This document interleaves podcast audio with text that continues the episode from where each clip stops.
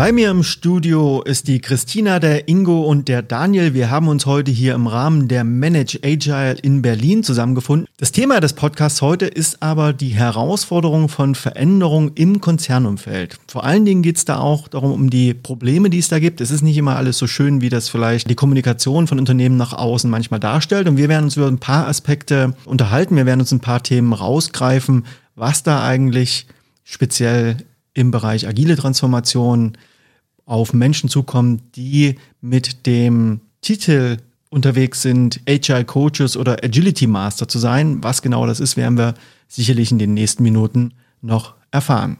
Ich wünsche euch viel Spaß beim Zuhören.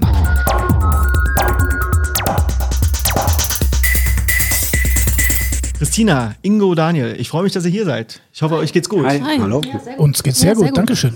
Stellt euch bitte mal ganz kurz vor. Ja, Christina, ich arbeite bei der Systel, wie du so schön auch gesagt hast, bin Agile Coach und im Agile Enabler Team tätig. Ja, die Firma ist klar, DB Systel, ähm, IT-Tochter der Deutschen Bahn und ähm, mein Name ist Ingo und ich bin Product Owner für die Ausbildung von den neuen Rollen, also Product Owner und Agility Master. Ja, Daniel, mein Name. Ähm, ich bin ehemaliges Mitglied der Agents, also dem Agile Enabler Team und aktuell Agility Master von der Einheit House of Mobile. Ich würde sagen, wir steigen da mal direkt ein. Warum bist du ein ehemaliges Mitglied? Weil wenn man euch so bei Twitter verfolgt, dann äh, hat man ja den Eindruck, das ist so die Creme de la Creme, die Agility Master. Die Agility Master oder die Agents? Die Agents, sorry. ähm, beides. Also es, die Creme de la Creme machen ja die Menschen und nicht die Rolle. Das ähm, Genau, ähm, ich habe äh, angefangen in einer anderen Rolle bei der DB Systel und habe dort ähm, die Agents mit gegründet. Das war aus der Projektgesellschaft raus eine Gruppe, die in der es darum geht, im Projektgeschäft agil zu arbeiten. Ähm, und im Zuge der Transformation war die Frage, wie geht's weiter? Und äh, da habe ich mich äh, hinreißen lassen als Agility Master für eine Einheit zu kandidieren und wurde gewählt und das mache ich jetzt. Man muss auch dazu sagen, wenn man mit euch sich noch nicht so sehr beschäftigt hat, es gibt viele, viele gute Podcasts draußen, die das Warum und das Wozu erklären. Das werden wir hier heute nicht nochmal aufgreifen, aber Eins ist, glaube ich, wichtig an der Stelle, die Agility Master bei euch haben teilweise Linienführungsaufgaben übernommen. Ihr habt ja, bei euch wurden ja die Führungsaufgaben auf die drei Rollen Agility Master, Product Owner und Developer aufgeteilt und den Agility Mastern sind also klassische Linienaufgaben zugefallen. Nicht nur denen, aber ich glaube, der Ingo als derjenige, der sozusagen die Weiterbildung der Rollen äh, mitverantwortet, kann das noch besser erklären. Also wir haben im Zuge der Transformation uns überlegt, eine klassische Führungskraft hat so 110 Führungsaufgaben. Und ähm, die haben wir auf diese drei Rollen, also dem Product Owner, den Agility Master und dem Umsetzungsteam, also den Entwicklern, oder eben anderen, müssen ja nicht nur Entwickler sein bei uns als äh, Team, aufgeteilt. Und äh, ein Teil der Aufgaben eben hauptsächlich Personalführungsaufgaben und prozessuale Aufgaben liegen beim Agility Master. Also das sind die Aufgaben, die der, die der Agility Master hat. Man muss vielleicht auch nochmal ähm, drei verschiedene Rollen bei uns auseinanderdividieren. Also wir haben die Agents, die tatsächlich im operativen Projektgeschäft unterstützen. Wir haben bei uns die Agility-Instruktoren, die die Teams in der Transformation unterstützen. Und die Agility Master, die fest installiert in einem Team unterstützen. Also drei Unterstützungsrollen einfach, aber mit unterschiedlichen Namen und unterschiedlichem Fokus. So dass wir also heute hier dabei haben Agility Master, Product Owner und eine Agent. Christina, mach mal bei dir weiter. Ich habe ja gesagt, das Thema ist so ein bisschen kritische Momente in der Transformation. Gibt es so aktuell was, wo du sagst, ja, kann ich mitreden, das, das kenne ich? Also das Startproblem bei jedem Team ist zu verstehen, dass es zwei unterschiedliche Organisationen gibt, nämlich einmal die Aufbauorganisation und die Ablauforganisation.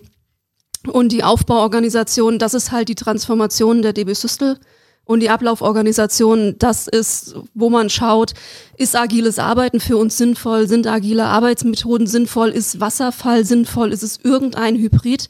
Ähm, und erstmal da eine Transparenz darüber zu schaffen, dass wir über zwei verschiedene ähm, Themen sprechen. Und ähm, dass jetzt die Agents, die Aufbauorganisation nicht begleiten. Ich kenne ja einige Leute aus der DB Systel und wenn man sich manchmal mit Menschen unterhält, die schon relativ lange dabei sind und es auf das Thema Transformation zu sprechen kommt, dann sagen Leute auch schon mal ein bisschen abschätzig, ja, ja, die mit ihrem Agil. Wie seht ihr das? Wie nehmt ihr das wahr? Na, die erste Frage, die ich stelle, ist, was verstehst du unter Agil? Also es gibt, wenn du mit fünf Leuten sprichst, hast du zehn verschiedene Varianten, was agil bedeutet. Und da erstmal ein Verständnis zu schaffen, ähm, was meint dein Gesprächspartner mit einem bestimmten Wort, was hat er für Erfahrungen gemacht in dem Umfeld.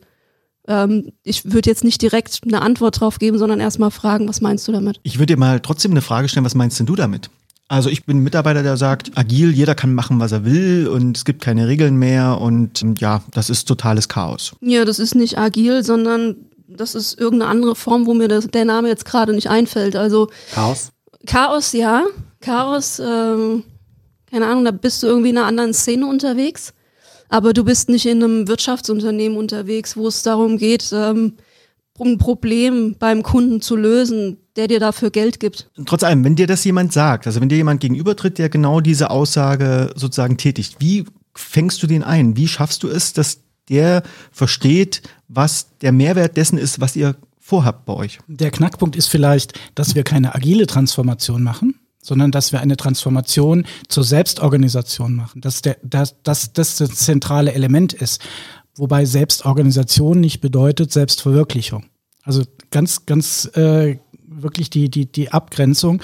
Wir nutzen agile Methoden, um in die Selbstorganisation zu kommen. Es muss aber nicht jedes Team eine agile Methode für sich benutzen, sondern, wie Christina richtig gesagt hat, können auch Wasserfall benutzen, wenn es für sie passt. Also Selbstorganisation ist so zu verstehen, dass es nicht das Ziel oder der Selbstzweck Agilität ist, sondern das Ziel ist, dass Teams autonome Einheiten werden, die im Sinne eurer Kunden bestmögliche Ergebnisse produzieren. Ja. Und trotzdem kann ich mir vorstellen, dass es Mitarbeiter gibt, die vielleicht schon sehr lange bei euch sind, die mit diesen Veränderungen ihre Probleme haben. Und jetzt seid ihr ja angetreten, intern im Unternehmen diese Selbstorganisation, wie ihr sie nennt, voranzutreiben, die zu facilitieren. Wie geht ihr damit um, wenn Menschen sagen, sie wollen das nicht oder sie verstehen das nicht? Dann ist es erstmal völlig okay, weil ich treibe niemanden voran und ich nehme auch niemanden mit und ich hole auch niemanden ab sondern mir geht es eher darum zu verstehen, wo steht derjenige und was, was ist seine Herausforderung in Richtung einer Veränderung loszulaufen. Wobei ich glaube, dass das ähm, auch ganz gut zeigt, wie die unterschiedlichen Rollen unterschiedlich wirken. Ähm, also für mich in der Rolle des Agility Masters von der Einheit habe ich schon bestimmte Vorstellungen davon, wie die Zusammenarbeit organisiert sein sollte oder wird. Und wir haben zum Beispiel in der Einheit ganz klar gesagt, dass wir unsere Projekte, die wir abwickeln, mit Scrum abwickeln. Und da stellt sich dann die Frage nicht. Ne? Also es gilt jetzt nicht für die Gesamtorganisation. Es kann andere Teams und Einheiten geben, die das anders tun. Viele dann mit Kanban oder andere ganz anders, keine Ahnung. Ähm, aber da bin ich dann in dieser Rolle nicht als Coach unterwegs, sondern da bin ich als Verantwortlicher für die Zusammenarbeit in dieser Einheit mit 50 Leuten unterwegs. Ähm, und da ist die Entscheidung klar und dann ähm, ist das auch eine Entscheidung, die mitgetragen werden muss, wenn man in dieser Einheit mitarbeiten möchte. Aber ihr habt euch die Entscheidung selbst gegeben. Also ihr habt euch als Einheit mit den Teams zusammen selbst entschieden, wir möchten mit Scrum arbeiten. Christina, jetzt hast du gesagt, du musst da niemanden abholen oder mitnehmen. Im Vorgespräch habt ihr ja vorhin gesagt, na ja, aber es gibt bei euch eine Ansage, ab November muss jeder Mitarbeiter sich positionieren. Was bedeutet denn das? Das bedeutet, dass jeder sich zum Transformationsprozess angemeldet haben muss. Das ist ein Tool, wo du deinen Namen einträgst und einen Button drückst. Mehr ist es nicht. Das ist das Anmeldedatum, was jeder erreichen muss.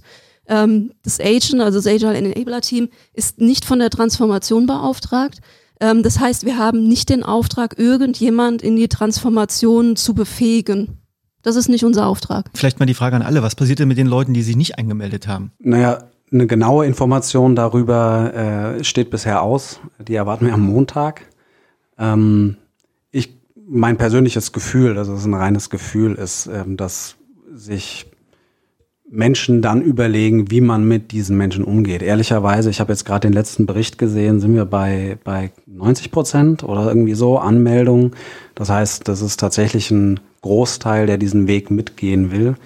Ähm, Insofern habe ich da nicht so die Bedenken. Ich meine, die klare Aussage ist umgekehrt auch, dass, dass alle Menschen, die mit, mitgehen wollen, die diese Veränderungen mitgehen wollen, mitgehen können. Die DB Systel wächst weiter. Das heißt, es ist eher die Frage, wie man die ganzen offenen Stellen besetzt bekommt, als die Frage, wie man jetzt Menschen, die, die sich da irgendwie schwer tun, äh, loswerden sollte oder wollte. Das ist gar nicht das Thema.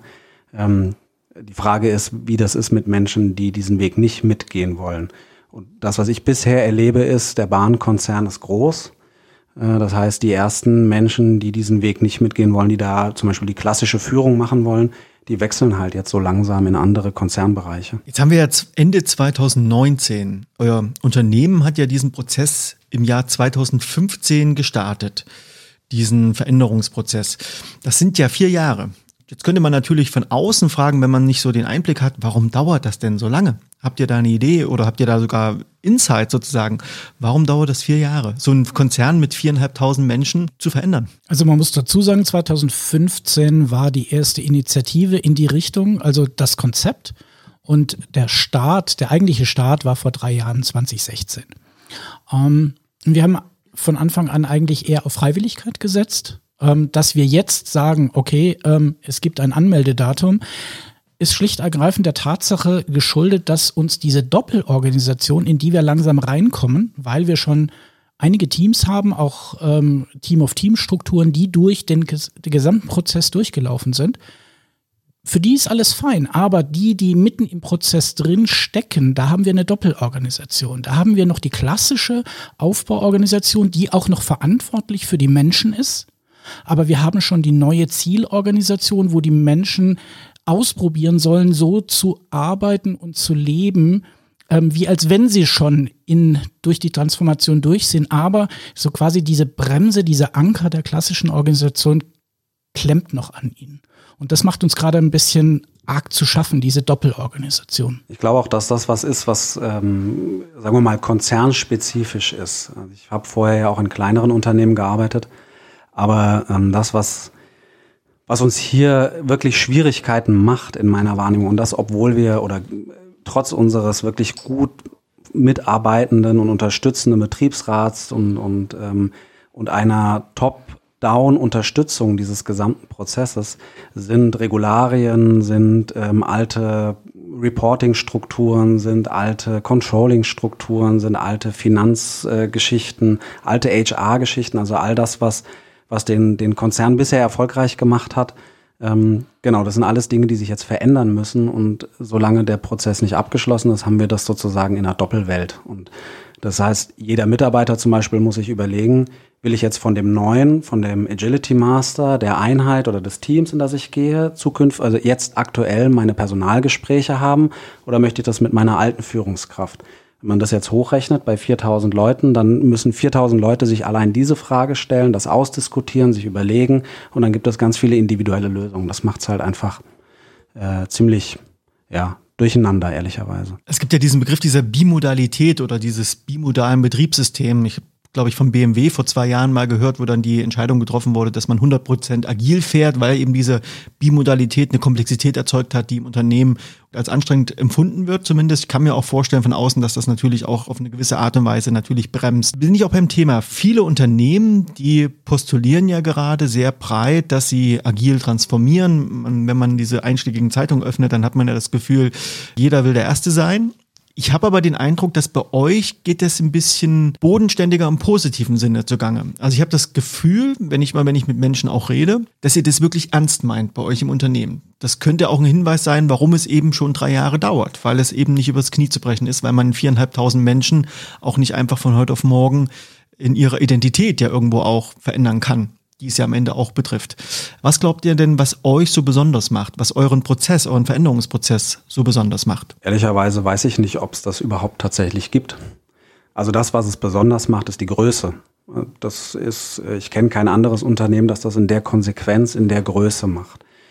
Ähm, ich glaube ehrlicherweise, die Frage war ja nach Herausforderungen. Ne? Und diese Größe ist tatsächlich eine der großen Herausforderungen, ähm, weil das, was aus meiner, das ist jetzt meine ganz persönliche Sicht, wirklich schwierig ist, ist die Annahme, dass man über einen standardisierten Prozess den Mind Change, der irgendwie stattfinden muss, einfach so hinbekommt. Und äh, weil du gerade sagst, es dauert schon drei Jahre, meine Erwartung wäre, dass es weitere zehn dauern wird. Also das ist aber auch unserer Unternehmensführung klar, dass wenn wir den Transformationsprozess de facto abgeschlossen haben, der Prozess des Lernens noch lange nicht abgeschlossen ist. Also dass dann zwar die neue Aufbauorganisation steht, weil nochmal, Ziel der Transformation ist, eine neue Aufbauorganisation mit neuen veränderten Rollen zu schaffen.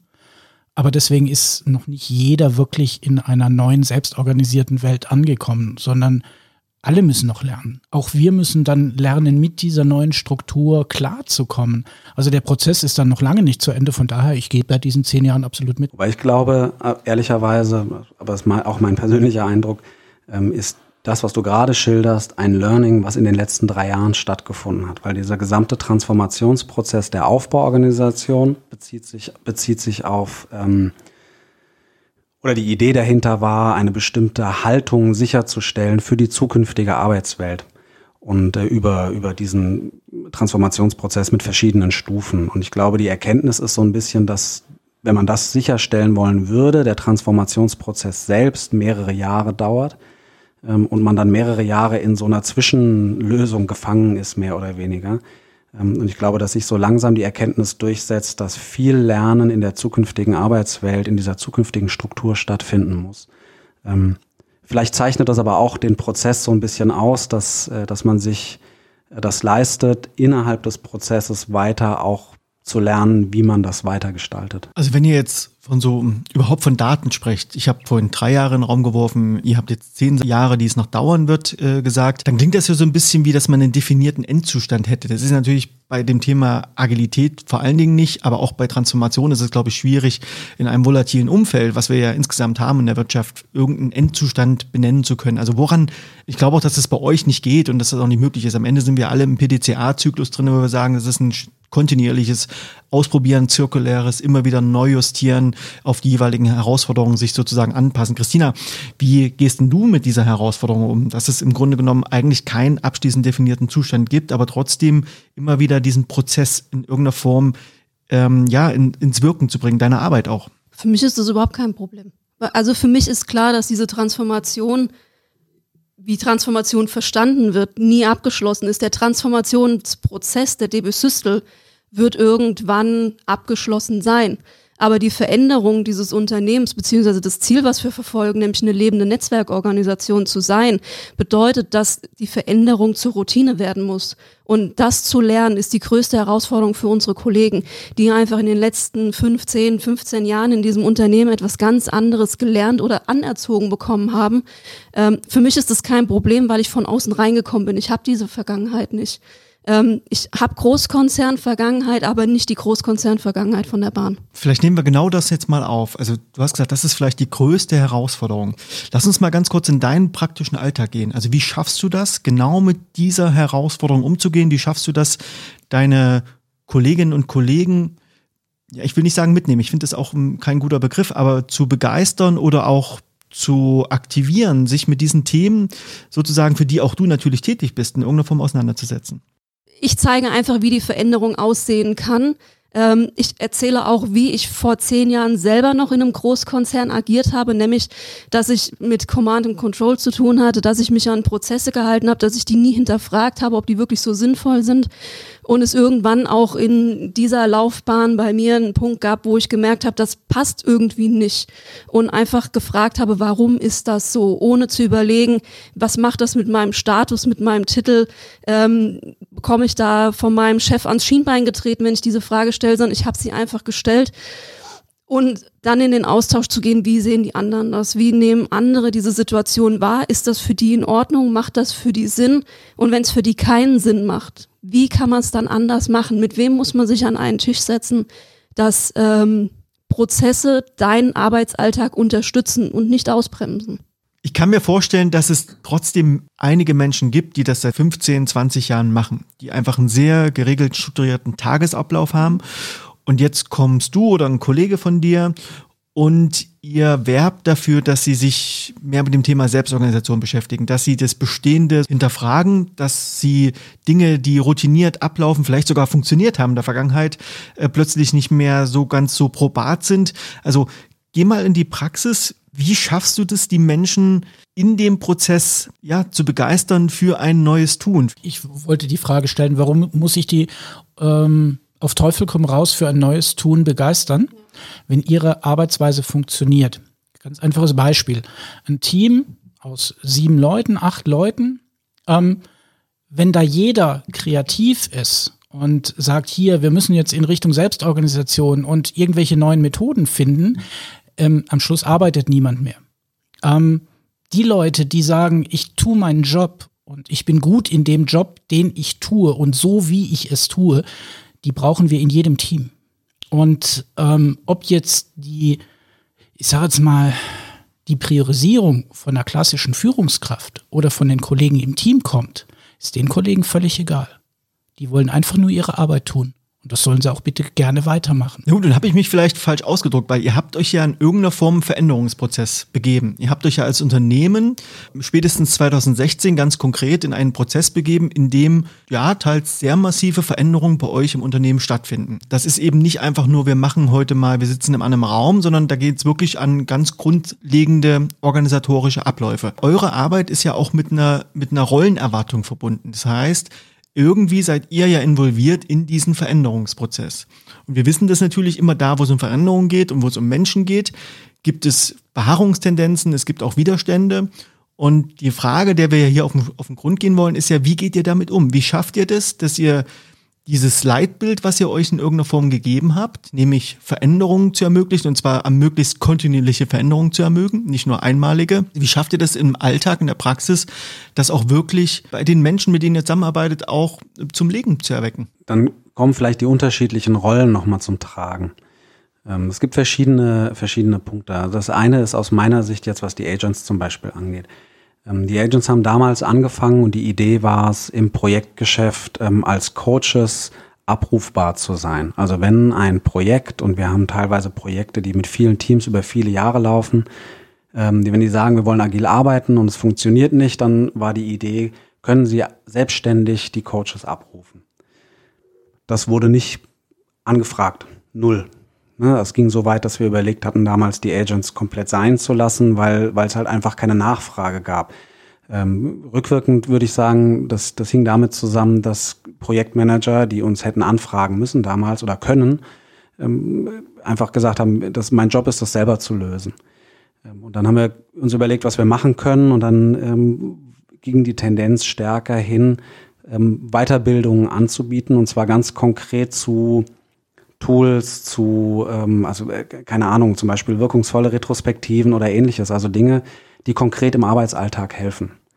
Ähm, das ist das, was viel jetzt äh, bei, bei den Agents passiert, äh, Trainings, die oder Workshops, bei denen interaktiv gearbeitet wird und bei denen man ähm, für konkrete Herausforderungen im Arbeitsalltag Unterstützung bekommt durch agile Methoden. Neue Formen von Schätzungen, neue Arten der Zusammenarbeit einfach ganz konkret auszuprobieren. Das ist das eine, was die Agents machen. Das andere, was äh, die Aufgabe von Agility Mastern ist, beispielsweise, ist eine andere Form von Personalführung zu etablieren. Und dann ähm, im, im Kleinen, im Team oder in einer Einheit oder irgendwann dann auch in einem Cluster dafür zu sorgen, dass es ein anderes Verständnis gibt, ähm, dass, dass es eher eine dienende Führungskraft ist. Und dann gibt es innerhalb des Transformationsprozesses halt ähm, zertifizierte interne Weiterbildungen, in denen ähm, auch das neue Führungsverständnis, die Aufteilung auf die Rollen und so weiter man lernen kann. Also es ist, glaube ich, geht ganz viel in diese Richtung. Die neue Struktur ist klar, die Aufgaben- und Verantwortungsverteilung ist klar. Und jetzt geht es darum, in einem Prozess und danach zu lernen, was das bedeutet. Und da gibt's äh, aus meiner Sicht nicht genug Unterstützer, aber so ist es halt. Alles sowas ist ja kein Selbstzweck. Also ihr macht es ja nicht, weder Selbstorganisation noch Agilität oder was auch immer, das macht ihr ja nicht, äh, weil das gerade so hip ist, sondern ihr wollt damit ja was erreichen. Ich meine, ihr standet als Unternehmen damals 2015 mit dem Rücken zur Wand. Und im Grunde genommen konntet ihr eigentlich nichts mehr verlieren, ihr konntet nur noch gewinnen. Und deswegen habt ihr euch auch für diesen von außen sozusagen wahrgenommen relativ radikalen Schritt auch entschieden. Was merken denn eure Kunden? Lasst uns mal kurz die Perspektive wechseln. Wer sind eure Kunden und wie merken die eigentlich, dass ihr euch verändert? Weiß nicht, ob das gut ist, wenn ich was dazu sage. Aber ich glaube, du bist mit am nächsten am Kunden dran. Okay, also in unserer Einheit ähm, ist unser Ziel und in manchen Punkten funktioniert das, ähm, integrierte Teams aus unseren Auftraggebern, Schrägstrich Kunden und, ähm, und den DB Systel Mitarbeitern zu gestalten. Das ist ähm, aber nicht der Standard. Also das ist nicht das, was jetzt alle tun. Das ist das, was wir versuchen und wie wir ein integriertes zukünftiges Arbeitsmodell verstehen. Und da ist meine Wahrnehmung, dass dann, wenn es gut funktioniert, die Kunden sehr begeistert sind. Wer sind denn konkret die Kunden? Nenn mal irgendein Beispiel. Ja, bei uns geht es ganz konkret aktuell um Enterprise-Apps. Also wir, wir bauen mobile Apps, die Arbeitsprozesse, die teilweise noch sehr äh, statisch sind, ähm, deutlich schneller abwickelbar machen. Also interne Kunden letztlich, Ja, ja, genau. andere Teams.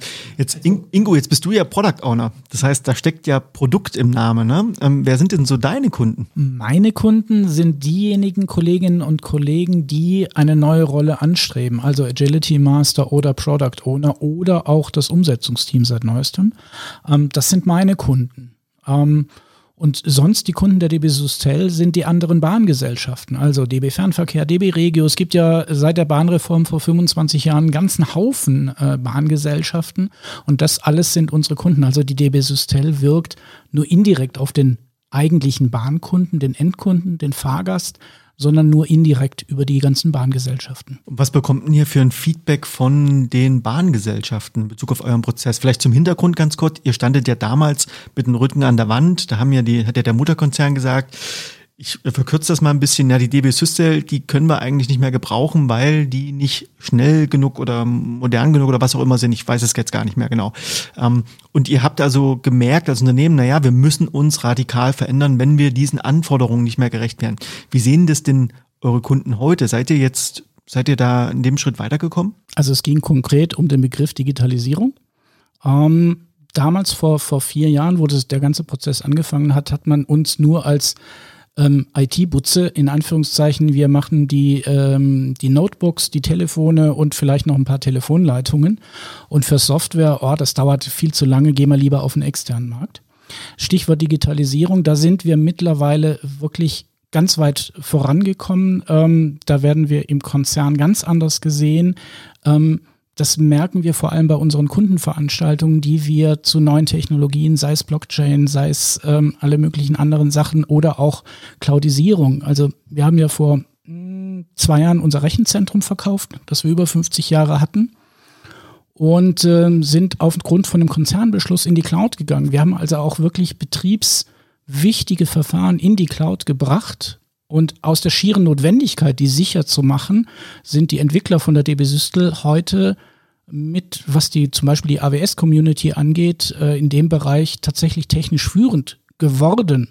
Und ähm, ich denke, da, da können die Kolleginnen und Kollegen wirklich stolz auf sich sein, dass sie das geleistet haben. Also ein starkes Statement in Richtung, dass sich die, der Prozess, den ihr geht, dieser Veränderungsprozess, der kontinuierliche Veränderungsprozess, sich auch tatsächlich auszahlt. Weil wir gerade jetzt zum Ende kommen langsam, von jedem von euch gerne, wenn ich euch schon mal dabei habe, ihr seid ja alle in euren Rollen und auch in euren Bereichen sehr erfahren und auch Experten und Expertinnen, vielleicht so von jedem so einen kleinen Wirkhack aus eurer Rolle heraus. Aus meiner Sicht ist das Beste, was man machen kann, äh, an den konkreten Herausforderungen der Menschen anzusetzen. Weder ein großes Framework auszurollen, noch einen standardisierten Prozess, sondern mit den Menschen darüber zu reden, was ist dein ganz konkretes Problem ganz aktuell und mit ihnen da an einer Lösung zu arbeiten oder ihnen dabei zu helfen, die Lösung zu entwickeln, weil auch das meine Erfahrung, ähm, wenn man mit den Menschen spricht, die das Problem haben, haben sie häufig die Lösung für das Problem eigentlich in sich drin, ähm, denken aber vielleicht nicht so sehr drüber nach oder sind gefangen oder keine Ahnung und brauchen da einfach Unterstützung. Da ja mein Job hauptsächlich die Ausbildung der neuen Rollen ist, ähm, nur ein kleiner Teil von zum Beispiel Seminaren findet über den Trainer statt. Das viel, viel größere und viel, viel wichtigere Element ist der Austausch mit den anderen Teilnehmern. Und das sollte man nicht unterschätzen, weil durch die anderen Teilnehmer reflektiere ich meine eigenen Herausforderungen, kriege neue Herausforderungen mit, ähm, knüpfe ein Netzwerk und das ist das, was wir versuchen auch wirklich noch mit in die in diese Trainings mit reinzubringen. Nicht nur der Inhalt. Ähm, der Inhalt ist auch wichtig, aber die Vernetzung finde ich persönlich auf Trainings, auf Seminaren, auf Konferenzen viel viel wichtiger. Ich gebe beides mit, was Daniel und auch was Ingo gesagt hat. Ähm, ich fahre am besten damit, wenn ich Menschen zuhöre, offen, ehrlich zuhöre, ohne irgendwelche ähm, Hidden Agenda, sondern einfach höre, wer sitzt vor mir, was ist seine Herausforderung, ähm, was ist momentan die, die größte, das größte Problem, das größte Impediment, was ähm, agiles Arbeiten, wenn man es so nennen möchte, ähm, verhindert. Und dann zu schauen, ähm, wen müssen wir an den Tisch bringen, um dieses Problem gemeinsam zu lösen. Das kann innerhalb der Systel sein, das können aber auch alle Beteiligungen innerhalb des Konzerns sein. Ähm, mir wäre es sogar lieb, wenn wir mal einen echten Kunden mit am Tisch hätten. Christina, Ingo, Daniel, vielen, vielen Dank für eure Zeit. Ich glaube, wir hätten uns hier noch eine ganze Weile länger unterhalten können. Danke für eure Einsichten, für das, was ihr zu eurer Arbeit sagen konntet und dass ihr auch so spontan euch bereit erklärt habt, hier im Podcast Agilität in der Praxis Rede und Antwort zu stehen. Ja, danke für die Einladung. Ja, danke.